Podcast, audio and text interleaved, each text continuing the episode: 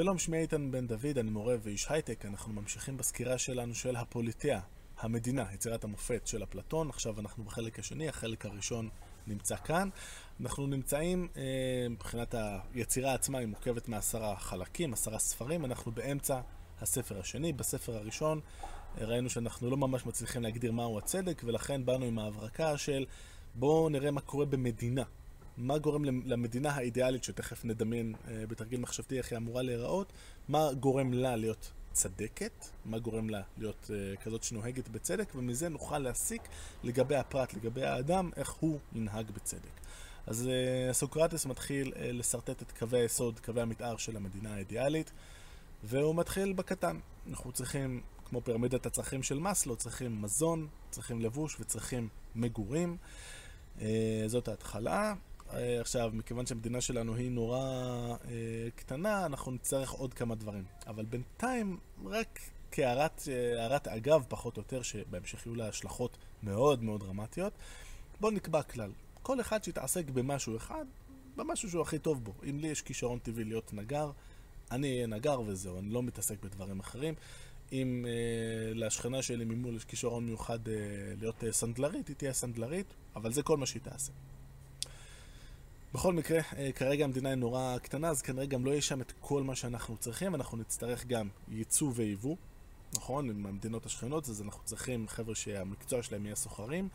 הם יצטרכו גם אה, חנויות, אנשים שימכרו אה, בשווקים וכולי, אז צריך גם אה, מוכרים, ובגדול, זה כל מה שצריך בשביל חיים פשוטים ומאושרים ושמחים. והמדינה המינימליסטית הזאת היא נחמדה למדי, אבל כאילו, אפלטון מבין שזה לא יספיק, ועכשיו, אוקיי, אתם רוצים להתפנק, אז בואו נתפנק. כבר אי אפשר אה, לשכב סתם ככה בשדה, אלא אנחנו צריכים מיטות, ואנחנו צריכים בתים שהם קצת יותר גדולים, או הרבה יותר גדולים. ואנחנו כבר לא נסתפק בלבשל איזה דייסה של שיבולת, שועל וגרנולה כל היום, אנחנו גם נרצה מאכלים יותר אה, מורכבים, אז צריך גם אופים ומבשלים.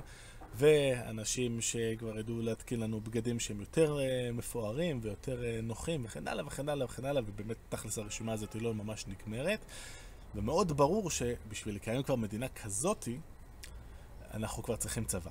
אנחנו צריכים צבא כדי לפלוש למדינות אחרות ולקחת בכוח את, היכולות, את האפשרות שלנו לגשת למשאבים, למשאבים שאנחנו באמת צריכים עכשיו. וגם מכיוון שתכף גם הולכים לרצות לפלוש אלינו, כי אנחנו כבר לא מדינה של, אה, אה, של חפ"שים, אלא מדינה רצינית, אז אנחנו גם צריכים להגן על עצמנו. ולכן צריך צבא. וצבא זה כבר עסק אחר. אה, צבא, חוץ מהיתרונות של ההתקפה וההגנה שדיברנו עליהם קודם, אפלטון למד היסטוריה, והוא יודע שהיו לא מעט מקרים שבהם כשלצבא השליט לא בא טוב, הצבא הוא הגורם שהכי קל לו לבצע את ההפיכה במדינה, כי כבר יש לו את כל הגישה אה, לאמצעי האלימות הנדרשים. ומאז ועד היום, כמובן, אה, בדרום אמריקה ובמזרח התיכון אה, לפעמים, הצבא משחק אה, תפקיד מכריע בהחלפת השלטון הקיים, אם בהצבת אה, שליט אה, חדש מטעמו, או ממש בהשתלטות אה, של קצינים על המדינה. אז uh, אפלטון אומר, אנחנו, סוקרטס בפי אפלטון, uh, אומר שאנחנו צריכים לוודא שהצבא שלנו הוא כזה שהוא לא הולך, כל האלימות שלו, במידה וצריך, תהיה רק במידה, ובוודאי שתהיה מופנית רק החוצה ולא פנימה. רק uh, כלפי האויבים ולא כלפי העם עצמו. למה זה דומה? זה דומה לכלב שמירה. כלב שמירה, כמו שכל אחד יודע, ברגע שהוא נ, נ, בא לו בעין איזה מישהו שהוא לא מכיר, הוא ישר רוצה לתקוף אותו, אבל אם הוא נתקל במישהו שהוא כבר מכיר, גם אם המישהו הזה אף פעם לא עשה לו שום טובה מיוחדת, אז הוא כבר החבר הכי טוב שלו. ואפלטון ממשיל את כלב השמירה לפילוסוף. הרי מה זה פילוסוף? פילוסופיה מילולית זה אהבת החוכמה. אנחנו בתור פילוסופים אוהבים להיות חכמים, אוהבים להכיר, אוהבים לדעת, וזה בדיוק מה שהכלב עושה קצת בהפוך, הוא אוהב את מה שהוא מכיר. וזה איזשהו רמז אה, מטרים לבומבה, לאחת הבומבות הגדולות ביצירה הזאת, אה, שנגיע אליה בהמשך. ניתן לכם ספוילר, כדאי מאוד שמי שמנהיג את המדינה, או שהוא יהיה ממש פילוסוף, או שהוא יעסוק עיסוק רציני מאוד בפילוסופיה, כי זה המפתח לשלטון אה, נכון וטוב. על כל פנים, מכאן והלאה, הדיון שלנו במדינה המושלמת הולך להתמקד בעיקר בשומרים, במעמד הזה של הצבא ובמעמד העוד יותר קטן של המושלים, אלה שבאמת אה, שולטים אה, בצבא ובמדינה. יש את כל השאר, יש את ההמון, אה, וכבודם במקומם מונח, אבל רוב המבט יהיה מופנה למה שקורה בצבא.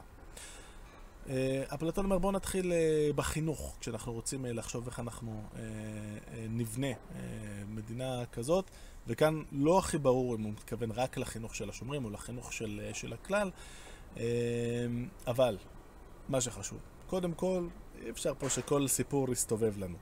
אנחנו צריכים להגביל אה, וש... ו... ושיהיה ברור איזה סיפורים בדיוק מותר לספר, איזה אגדות.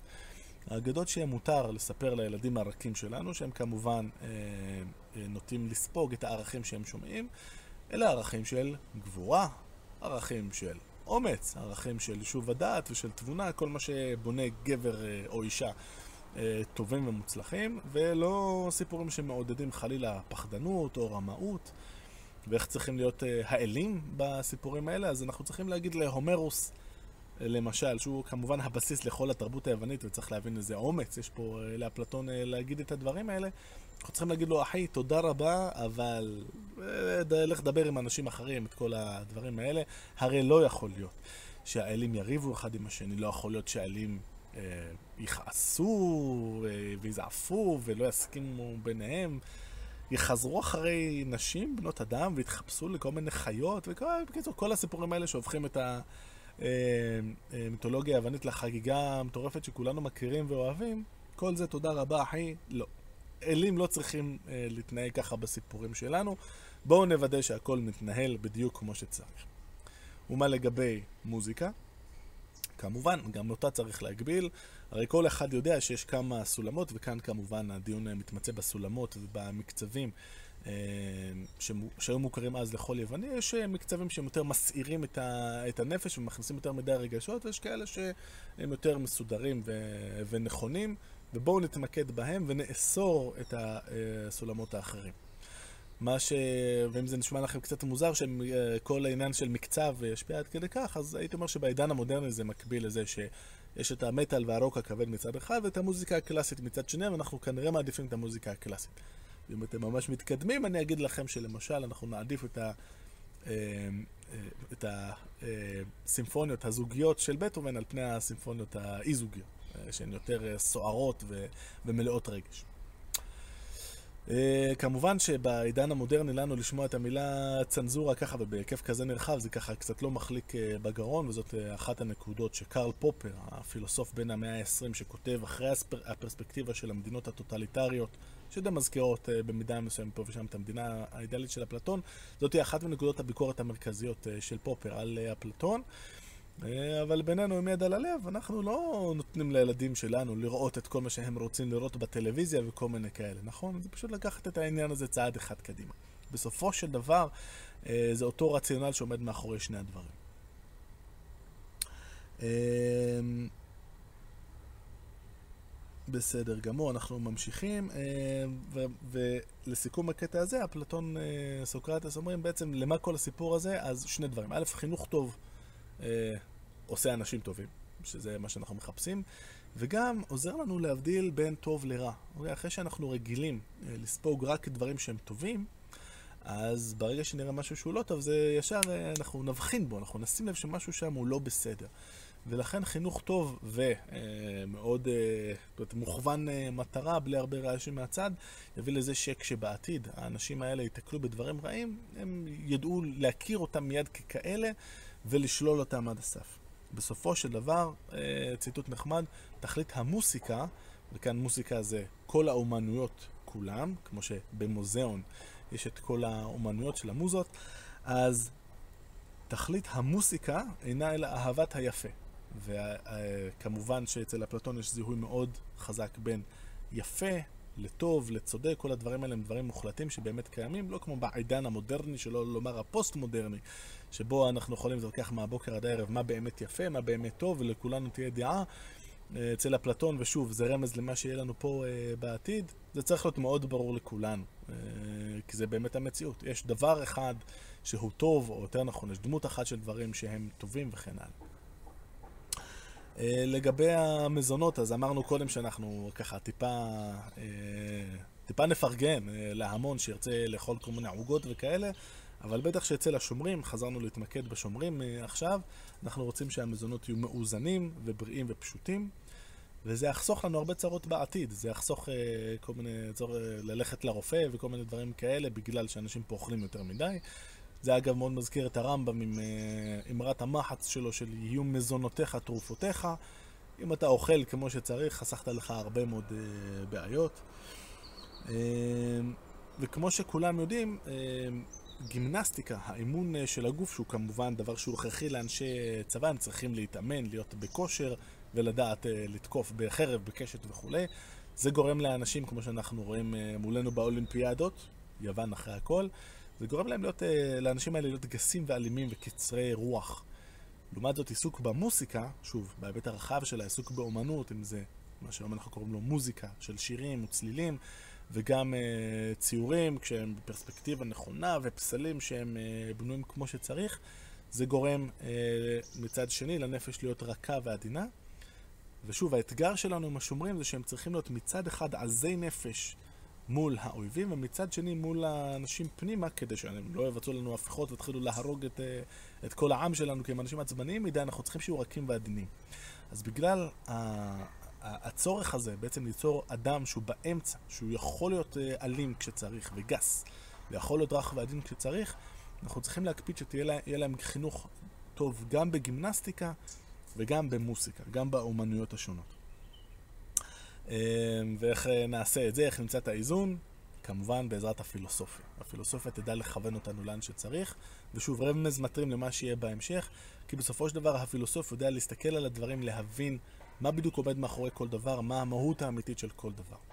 ובסופו של דבר אנחנו רוצים ליצור ככה אה, נשמה שתהיה גם מיושבת בדעתם מצד אחד פנימה, וגם אמיצה החוצה, ואני מזכיר ששתי התכונות האלה הן אה, שתיים מתכונות היסוד של מה שנקרא ארטה, ההצטיינות אצל היוונים, האידיאל שיש לשאוף אליו.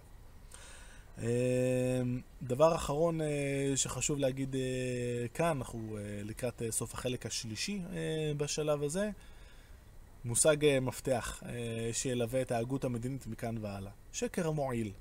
יש שקרים שמותר אה, מותר לשקר בשם המדינה, מה שיצחק שמיר שלנו כפרה עליו יגיד בהמשך, למען ארץ ישראל מותר לשקר.